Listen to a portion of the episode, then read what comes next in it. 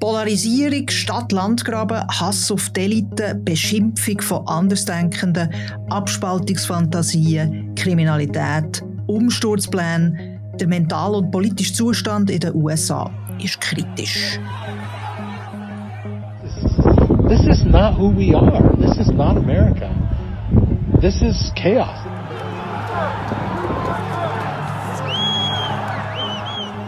Die älteste Demokratie der Welt steckt in einer tiefen Krise. Die Vereinigten Staaten sind zerrissen wie noch nie seit dem Bürgerkrieg in den USA. Und viele Leute reden tatsächlich wieder vom Bürgerkrieg.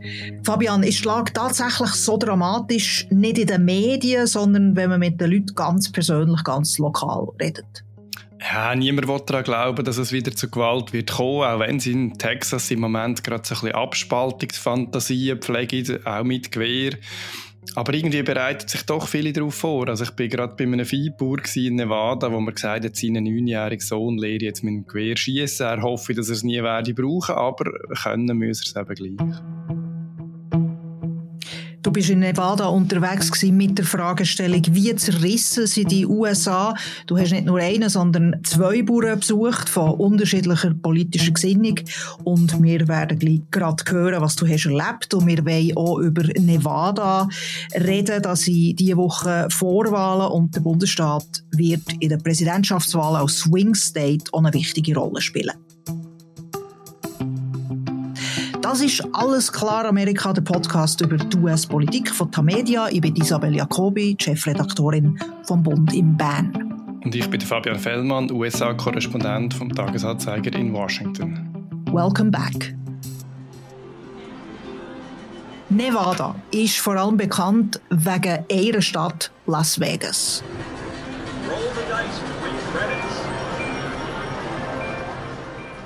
Die Metropole vom Gambling und vom Speed heiraten.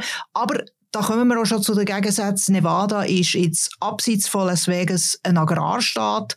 Die Rinderindustrie ist sehr wichtig, also sehr ländlich. Da wird auch Gemüse angepflanzt, mitten in der Wüste. You are Rodney Mehring. Yes, I'm Rodney Mehring with Blue Lizard Farm. And this is our wash line where uh, the, the greens are fed in on this side, they tumble through the wash go up the conveyor belt into um, the tubs with the holes. And then back over behind Mike is. Uh, uh, Fabian, wo sind wir da und mit wem redest du? Ja, ich bin da beim Rodney Mehring, einem Bauer von der Blue Lizard Farm. Das ist außerhalb von einem kleinen Örtli, das Caliente heisst, mit in der Wüste im Osten von Nevada. Und der Rodney hat dort zehn Gewächs- und Treibhäuser, wo er Spinat anbaut und verschiedene Salatsorten. In einem wachsen Trauben, Tomaten hat er und, und Rettich. Ähm, sogar ein bisschen Knoblauch hat er das mal ausprobiert, ganz verschiedene Gemüse. Und das mitten in der Wüste, das klingt jetzt nicht wahnsinnig nachhaltig? Nein, das haben wir Leute auch geschrieben, nachdem die Reportage in der Zeitung erschienen ist. Ähm, der Rodney ist da ganz anderer Meinung. In den USA wird das meiste Essen über Tausende von Kilometern transportiert. Ähm, das meiste Gemüse und Früchte kommen aus Kalifornien oder ein Großteil. Und das geht halt im Flugzeug oder im Lastwagen quer durchs Land. Und der Rodney baut es in Gewächshäuser an. Das heißt, er äh, hat auf sehr, sehr kleinen Flächen einen sehr grossen Ertrag, eine grosse Ernte und er muss zwar schon bewässern, weil er eben in der Wüste ist, aber er sagt, der Verlust äh, vom Wasser sich durch Verdampfen etc. sehr klein, viel kleiner als bei konventionellen Plantagen. Das Essen bleibt frischer, muss weniger lang gekühlt werden und der Rodney ist darum überzeugt, dass Mikrofarmen wie seine Zukunft der Landwirtschaft sind. Der Rodney Mehring ist ein überzeugter Demokrat und will für Joe Biden stimmen. I am supporting uh, Joe uh, Biden for president and Tom, um, our Secretary of Agriculture, uh, because they've been a great support to my farm um, these last couple of years, um, helping us recovering from COVID. And uh, I'm really pleased with uh, how they've administered the farm bill. And so my support is going to Joe Biden this year. Das ist relativ überraschend. Auf dem Land, der Wahlbezirk von Caliente ist ja garantiert tief republikanisch, oder? Ja, Isabel, also 85 Prozent der Leute haben dort den Trump gewählt 2020. Wir sind an der Grenze zu Utah, das ist der Staat der Mormonen. Und dort, wo der Rodney wohnt, äh, sind auch mehr als die Hälfte der Bevölkerung Mormonen, damals von Utah übergeschickt, um das neue Land zu besiedeln. Und die sind alle äh, doch eher konservativ gestrickt und wählen gross, gross mehrheitlich republikanisch. Und wieso ist der Mehring Demokrat? Also ist er dort, kommt er von dort oder ist er äh, mit seiner liberalen Gesinnung dort hergezogen? Aus irgendeinem Grund? Der Mehring ist ursprünglich aus Ohio, ist aber selber in einer Mormonenfamilie geboren worden und aufgewachsen. Und sein Leben hat er dann wie viele Amerikaner ein bisschen durch die ganze USA geführt. Am Schluss war er dann Bienenjäger in Arizona, nachher auch in Las Vegas.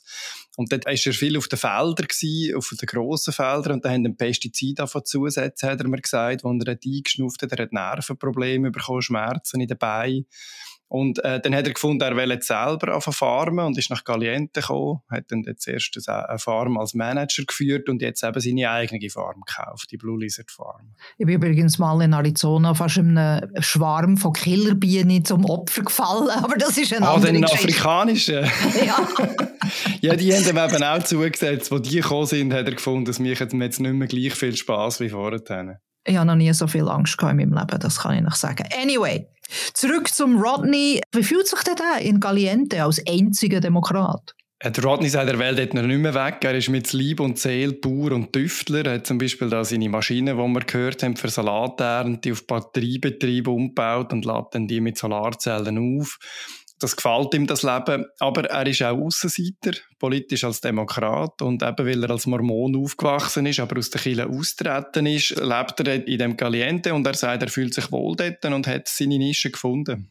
Er wollte Joe Biden wählen, wir haben es vorhin gerade gehört. Der Joe Biden ist ja auch bei demokratischen Wählern und Wählerinnen nicht wahnsinnig beliebt. Also was schätzt er denn an, am Präsident? Der Rodney schätzt die Unterstützungsgelder, die er unter dem Biden überkommt und wir lassen ihn jetzt gerade selber sagen, was er am Biden so schätzt. So basically they paid my farm loan for 20, 2022. It catches me up so that, uh, so that I'm all caught up on my loan payments right now. Aber der Rodney sagt, die Regierung in Washington hat eigentlich seine Schuldzinsen gezahlt, wo er müssen Schulden aufnehmen für seine Farm. Und jetzt hat er keine ausstehenden ähm, Schuldzahlungen mehr. Und das hat ihm geholfen und er sagt auch, seine Farm hat vermutlich Covid nicht überlebt, wenn er die Unterstützung vom Bund nicht gehabt hätte. I don't think I would still be operating a farm if it wasn't for for these things that have that that, are, that have happened and are happening that are helping my farm continue. Darum wird er den Biden wieder wählen und der Donald Trump auf der anderen Seite haltet er für sehr gefährlich und vor allem seine Pläne, falls er wieder gewählt wird. He's talking about the Insurrection Act on his first day. Basically, that'll be declaring martial law. He'll be able to command American troops in the streets of America. This is this is not who we are. This is not America.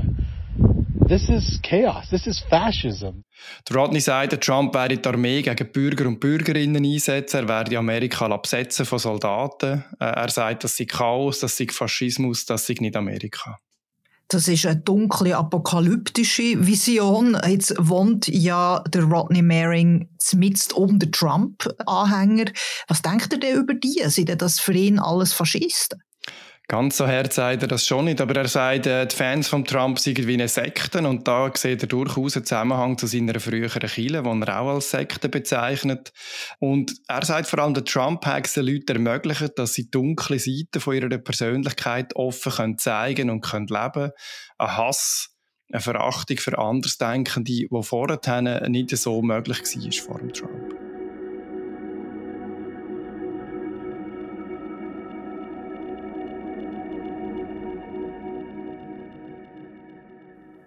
Du hast zusammen mit dem Rodney Mehring, und das ist äh, ziemlich äh, ja, pikant, genau so einen hartgesottenen Republikaner besucht, ohne Bauer, der Dan Matthews.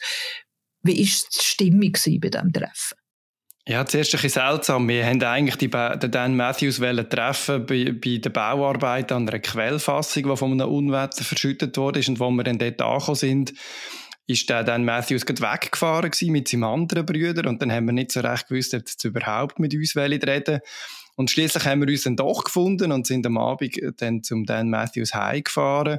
Und dann ist es eigentlich ganz zivil zu und her gegangen. Die beiden kennen sich über den Vater von Dan Matthews, das ist ein Republikaner. Und Rodney hat auch auf einer Pfadiwanderung kennengelernt, wo sie zwei äh, Kinder begleitet haben eigentlich hat auch noch ein zweiter Sohn von dem Vater Matthew sollen dabei sein und das ist ein beiharter Trump-Wähler.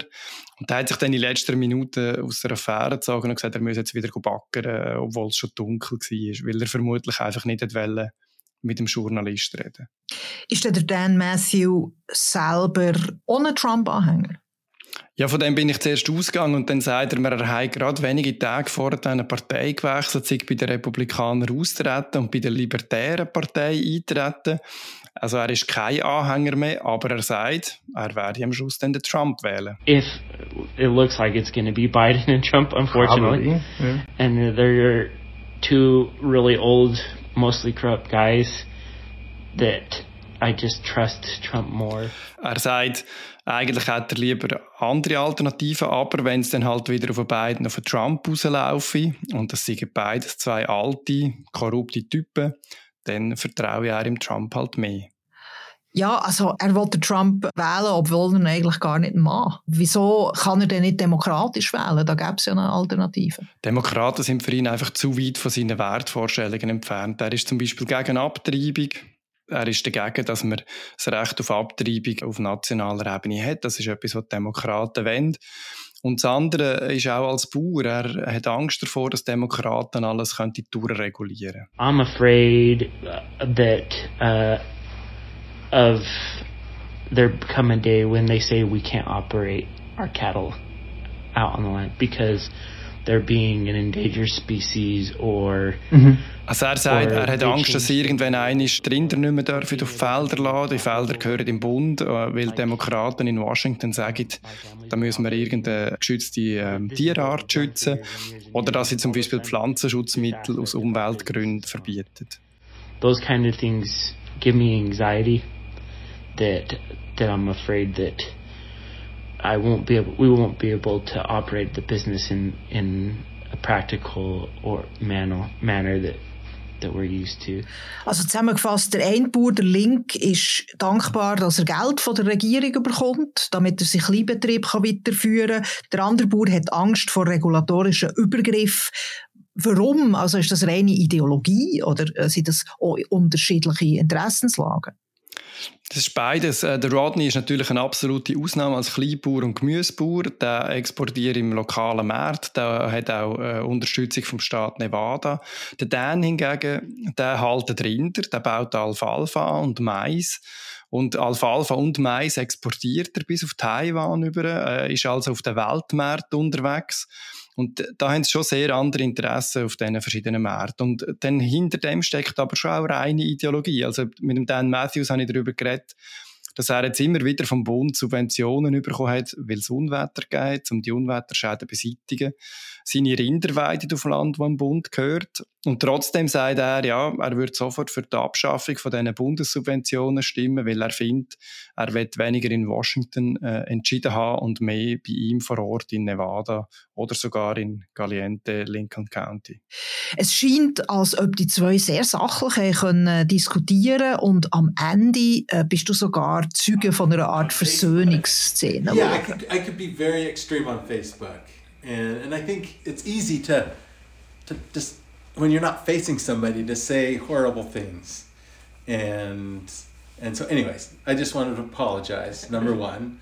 Number two uh, my perspective has changed right? So um, I, i'm not on facebook hunting down conservatives to bash them Ja, das Mikrofon ist schon ausgeschaltet und ich habe es dann rasch wieder eingeschaltet. Der Rodney sagt da, er sei manchmal halt sehr extrem auf Facebook und hat äh, Republikaner angegriffen. Und er sagt, wenn man eben jemandem nicht ins Gesicht schaut, ist es sehr einfach möglich, zum schlimme Sachen zu sagen. Und dann hat er gesagt, er, er will sich für das entschuldigen beim, beim Dan Matthews. Ich weiß nicht, ob er ihn persönlich angegriffen hat, aber einfach seine politische Haltung.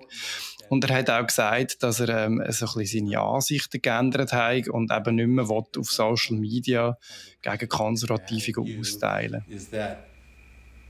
I can speak up about my values um, and feel like we can still be friends when we, when we walk away from the conversation. So. But it, but also it was a two sided thing too. Is I also didn't like the people seeing the people the way they treated you. Und Dan Matthews hat dann geantwortet, dass es ihm eben auch nicht gefallen hat, obwohl er politisch sehr anderer Ansicht wie dann die Konservativen gegen Rodney zurückgehauen haben auf den sozialen Medien. like, on social media, you're never going to convince anybody No. by by anything you say on on social media. And I think I learned that. That's why I just don't anymore. It's just, Yeah. you know. Ja, Fabian, was ist denn jetzt das Fazit von dieser Begegnung? Also, so zerrissen sind die USA nicht, es gibt immer noch Common Ground, man kann noch miteinander reden, oder für was steht die Begegnung? Ja, da bin ich jetzt selber ein bisschen zerrissen. Mal, die USA sind sehr zerrissen. Also normalerweise erlebe ich, dass die Leute mir sagen, sie reden über Parteigrenzen hinweg nicht miteinander in der Familie. Sie weichen dann aus und reden über das Wetter und über Football und über Baseball. Was wir da gehört haben, ist schon eher die Ausnahme. Demokrat, der in der absoluten Minderheit ist und sich halt arrangiert damit, dieser Position und wo trotzdem versucht, irgendwie ein Sozialleben zu haben. Und auf der anderen Seite ein Konservativer, der aus Respekt vor seinem Vater auch im, im Rodney zulässt. Und, und gleich, also auch in New Hampshire habe ich kürzlich mehrere so Beispiele erlebt, wo, wo gewisse Hoffnung zulassen. Also ich bin mit Fans von der Nikki Haley, einer republikanischen Kandidatin, an einer Rallye gewesen.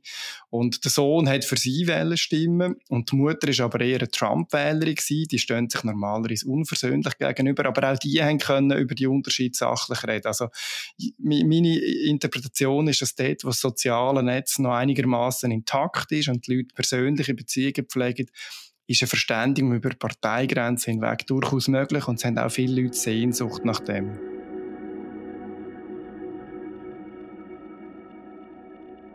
Über die Begegnung mit diesen beiden Bauern habe ich eine Reportage geschrieben, die im Tagesanzeiger schon erschienen ist. Sie ist Teil von einer Serie zu der US-Präsidentschaftswahl im November und vorher berichten wir aus den wichtigsten amerikanischen Swing States.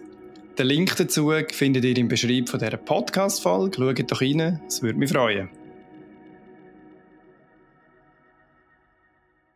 Wir reden noch ein bisschen über Politik. Äh, du hast einen Grund gehabt, wieso du in Nevada bist, nämlich es finden die Woche Vorwahlen statt. Bei den Demokraten hat schon äh, gestern der Joe Biden gewonnen. Er ist ja der einzige ernsthafte Kandidat der Demokraten. Die Republikaner haben zwei Vorwahlen. Das ist neu. An der einen hat Nikki Haley mitgemacht, auch gestern. Und die andere ist morgen und dort tritt nur der Donald Trump an. Das ist ziemlich kurios. ja, das ist ziemlich kurios. Also, der Donald Trump geht am Donnerstag in die Caucuses, das sind lokale Parteiversammlungen. Das ist organisiert von der Republikanischen Partei von Nevada. Und Haley ist an den Primaries gewesen. Das sind Vorwahlen, die an der Urne stattfinden und organisiert worden sind vom Staat Nevada. Und das hat die Leute ziemlich verwirrt und verärgert. Organisiert worden ist der Unterschied von der Republikanischen Partei von Nevada, von Partei und von Freunden, von Unterstützern von Donald Trump. Und die Rechnung scheint für sie auch aufzugehen. Also für Haley ist wirklich bitter. Sie hat sie ist am Dienstag die einzige Kandidatin auf dem Wahlzettel, die noch wirklich zur Wahl steht, aber es haben dann mehr Leute ein Kreuzchen gesetzt neben niemand als neben, neben ihrem Namen. Mhm. Ähm, halt, weil Trump-Anhänger sie wirklich nicht mögen, aber auch, weil äh, die Republikaner nicht zufrieden sind mit dieser zweiteilten Wahl. Ja gut, Haley hat überhaupt keinen Wahlkampf gemacht. Also sie hat selber gesagt, sie hat kein, kein Dime in Nevada investiert. Aber trotzdem, es hat zwei Vorwahlen gegeben. Äh, wie analysierst du das? Also ist das eine Zerrissenheit von der Republikanischen Partei, die man da könnte feststellen oder ist, muss man da gar nicht so viel drin? Ist das eine reine Prozedur? Nein, durchaus. Also, es hat einerseits ein bisschen lokale Gründe. Ähm, man hat die, die Caucuses nach Problem beim letzten Mal wollen abschaffen vom Staat Nevada her und die Republikanische Partei will das nicht. Aber es ist in meiner Lesart schon in erster Linie ein Machtkampf in der, in der Republikanischen Partei aus diesen zwei Lagern. Das eine ist das Lager von Donald Trump, das ist im Moment mit Abstand stärker und es gibt Bundesstaaten, wo er die ganze Basis im Griff hat. Ähm, Nevada scheint zu denen zu gehören. Und da gibt es eben das zweite Lager, wo jetzt immer noch eine Alternative sucht zum Donald Trump. Dort ist Bannerträgerin Nikki Haley. Aber das ist ein sehr zersplittertes Lager, eine sehr bunte Koalition. Da ist alles drin, von so alten Reagan-Republikanern bis zu eher libertär gesinnten Leuten, die früher mal den Ron Paul unterstützt haben. Ähm, Haley versucht jetzt, die hinter sich zu vereinen und Donald Trump irgendwie in Bedrängnis zu bringen. Es gelingt ihr gar nicht einmal so schlecht. Also sie hat in New Hampshire doch immerhin 45 Prozent der republikanischen Stimmen geholt bei den letzten Vorwahlen. Aber es sieht alles danach aus, als ob sie ihr dann nicht wird länger zum Donald Trump schlagen.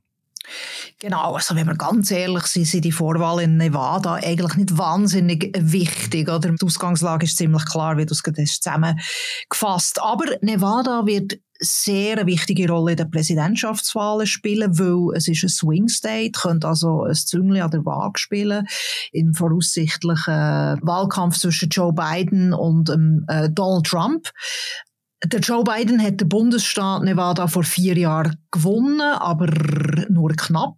Auf was kommt es darauf an? Was, wie gewinnt man äh, Nevada? Ja, vermutlich nicht mit dem Rodney Mehring, obwohl wir jetzt gerade viel über seine Geschichte geredet haben. Nein, der, der, Ausschlag wird am Schluss geben, wer seine Anhänger an Touren bringt.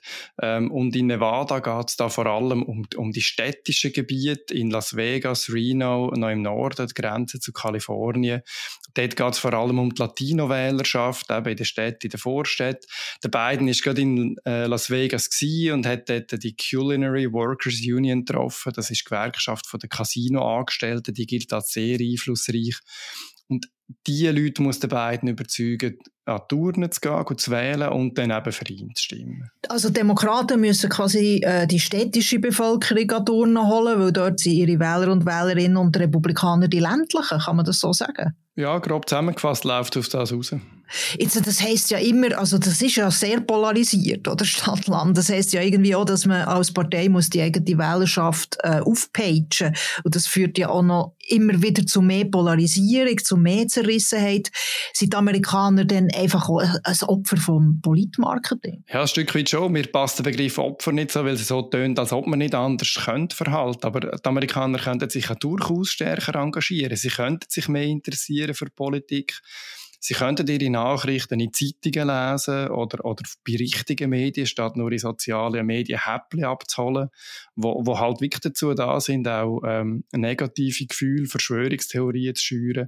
Und, und man weiß eigentlich, dass das so ist. Also da hat durchaus auch einfach jeden Einzelne Verantwortung, wie er sich verhält, in meinen Augen. Der Rodney Mehring und der Dan Matthews, um nochmal zu den zwei Protagonisten zurückzukommen, die haben ja eigentlich recht gemäßigt die politische Meinung oder verstehen sich auch über die Gräben. Warum können solche Leute nicht in der Politik nicht eine Stimme bekommen? Wieso sind die gemäßigten Töne einfach nicht mehr existent? Das liegt vor allem am Mehrheitswahlsystem in den USA. Also meistens in der Schweiz zum Beispiel haben wir ein Proporzwahlsystem, wo auch kleine Parteien vorkommen. In den USA ist es Winner takes it all. Das, das läuft auf ein Zwei-Parteien-System aus. Entweder gewinnen Demokraten oder die Republikaner. Mhm. Bis in die Striktebene aber es gibt keinen Platz für eine dritte Partei. Und, und dann haben wir noch das Vorwahlsystem jetzt, das sieht man bei den Republikanern sehr gut. Da geht es darum, dass jetzt die Republikaner eben ihren Präsidentschaftskandidat auswählen und dann gibt es zehn von denen und dann setzt sich einfach der durch, der am lautesten ist. Das ist jetzt da der Donald Trump. Und das gleiche Vorwahlsystem gibt es nicht nur bei der Präsidentschaftswahl, das gibt es auch bei allen Kongresssitzen. Und das führt schon in den meisten Staaten dazu, dass es lauter wird, dass es ähm, aggressiver wird, äh, dass es polarisierter wird. Und muss auch sagen, solange der Donald Trump äh, da mitkämpft, wird sich da auch nicht viel verändern, weil er ist der Great Divider, ein Spaltbild, wo genau auf der Polarisierung eigentlich sein Erfolg aufbaut. Ja, der Divider in Chief. Ähm, er profitiert davon, wenn die Wählerschaft gespalten ist. In der Mitte hat er keine Chance zum Stimmen holen. Der Joe Biden kann das vielleicht, oder? Der, der Donald Trump hingegen nicht. Also muss er seine Anhänger mobilisieren und aufpeitschen. Und er muss seine Gegner, politische Gegner dazu bringen, nicht an die Turnen zu gehen. Und vielleicht muss man also an dieser Stelle auch noch sagen, für ihn sind, äh, ist der Einsatz auch sehr hoch. Er muss wieder Präsident werden, um äh, all seine Strafverfahren können ausweichen, um am Schluss nicht im Gefängnis zu landen.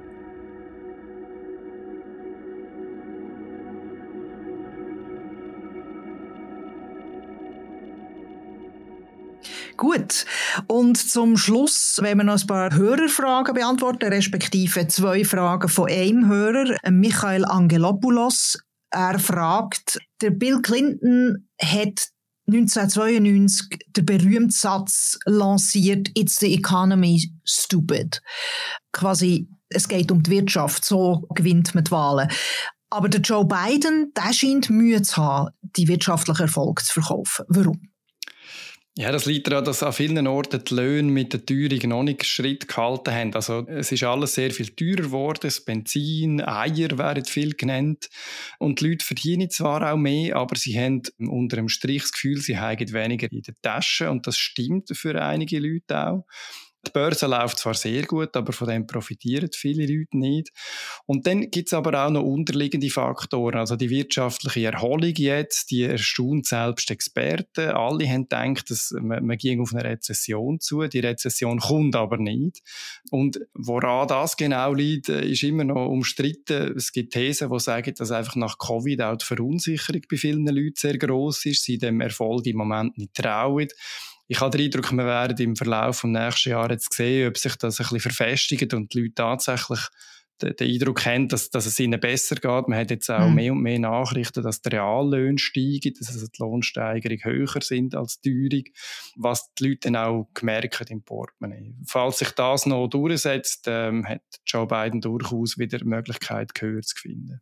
Also ich finde das eine interessante Frage, oder? It's the economy stupid gilt das wirklich noch, oder?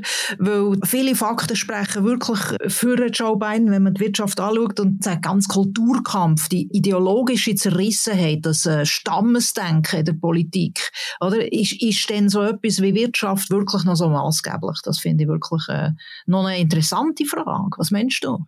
Ja, ich, ich habe so vor allem aus New Hampshire in den Gesprächen mit den Leuten mitgenommen, dass sie die Kulturkampffragen durchaus interessieren. Und es gibt so die Hardcore-Leute, die das sehr stark beschäftigt. Die Frau hat davon brüllen, weil sie so Angst hat um ihr Land, wo die Demokraten jetzt angeblich in Ruin treiben. Aber entschieden wird die Wahl nicht bei diesen Hardcore-Fans, sondern bei den anderen. Und dort ist das Erste, was ich immer gehört habe, war, ich muss mit meinem Lohn meine Familie durchbringen. Äh, es ist alles sehr viel teurer geworden ich habe das Gefühl, trotz all diesen Kulturkämpfen mhm. ist es am Schluss eben die Economy, die der Ausschlag wird geben. Eine zweite Frage vom Herrn Angelopoulos. Woher kommt, wo der wissen, die unglaublich starke Ideologisierung der amerikanischen Unis? Ist das ein, ohne Ausdruck von einer politischen Spaltung oder gibt es da dafür systemische Gründe im Wissenschaftsbetrieb? Schwierige Frage. ja, ist eine schwierige Frage. Ähm, ich glaube, ich habe das Gefühl, ich bin nicht ganz sicher, ob die amerikanischen Hochschulen tatsächlich so ideologisiert sind, wie es dargestellt wird. Was stimmt, ist, die Debatte über die Hochschulen ist sehr virulent. Und das hat halt schlicht und einfach damit zu tun, dass an den Unis sind die jungen Leute unterwegs, da sind die politisch denkenden Leute unterwegs, dort finden Demonstrationen statt, dort findet Debatte statt dort lebt die Politik von diesen jungen Leuten, dort äh, prallen die beiden Seiten aufeinander darum geht es dort halt einfach wirklich virulent zu und her. Und, und jüngere Leute sind stärker ideologisiert äh, in einigen Fragen als ältere. Also insofern ist das schlicht und einfach Ausdruck von der politischen Spaltung im Land. Und dann gibt es schon auch systemische Gründe, ob das im Wissenschaftsbetrieb angelegt ist, ähm, das bezweifle ich ein bisschen. Aber in der Art und Weise, wie die Unis da betrieben werden, äh, die Universitäten sind sehr stark abhängig von, von finanzstarken Geldgebern. Und einige von diesen Geldgebern haben ein politisches Programm hinter dran. Wir sehen das ähm, zum Beispiel mit äh, jüdischen Geldgebern, die allergisch darauf reagieren, wenn ähm, Pro-Hamas-Demonstrationen stattfinden an, an der Universitäten. Gleichzeitig haben wir andere Geldgeber, sehr liberale, die allergisch darauf reagieren, wenn konservative oder zu stark pro-israelische äh, Positionen dort äh, ähm, vertreten werden. Und letztlich haben die Unis bis jetzt äh, nicht sehr gut geschafft, die Gegensätze aufzunehmen und ein bisschen zu regulieren. Es gibt tatsächlich so einen, so einen inneren Widerspruch zwischen der Free Speech, das Recht auf freie Rede, wo man gerade im akademischen Betrieb, aber auch an Demonstrationen an Unis muss haben und dann aber ähm, die Anforderung, die äh, freie Rede in, in gewisse zivilisierte Bahnen zu lenken. Also zum Beispiel ein Aufruf zu Völkermord doch nicht zuzulassen. Und in, in dem Spannungsfeld haben die Unis einen sehr schlechten Job gemacht, zu erklären, was sie eigentlich machen und wie sie es regulieren. Von konservativer Seite kommt dann da der Vorwurf, es sei eine linke, eine linke Schlagseite, das alles. Ähm, mir fällt das schwer einzuschätzen selber, ob der Vorwurf stimmt. Okay, ein Versuch von einer Antwort auf eine sehr schwierige Frage. Wenn ihr, liebe äh, Hörerinnen und Hörer, auch gerne eine Frage möchtet stellen in diesem Podcast, dann bitte schreibt uns per E-Mail an die Adresse podcasts.tamedia.ch.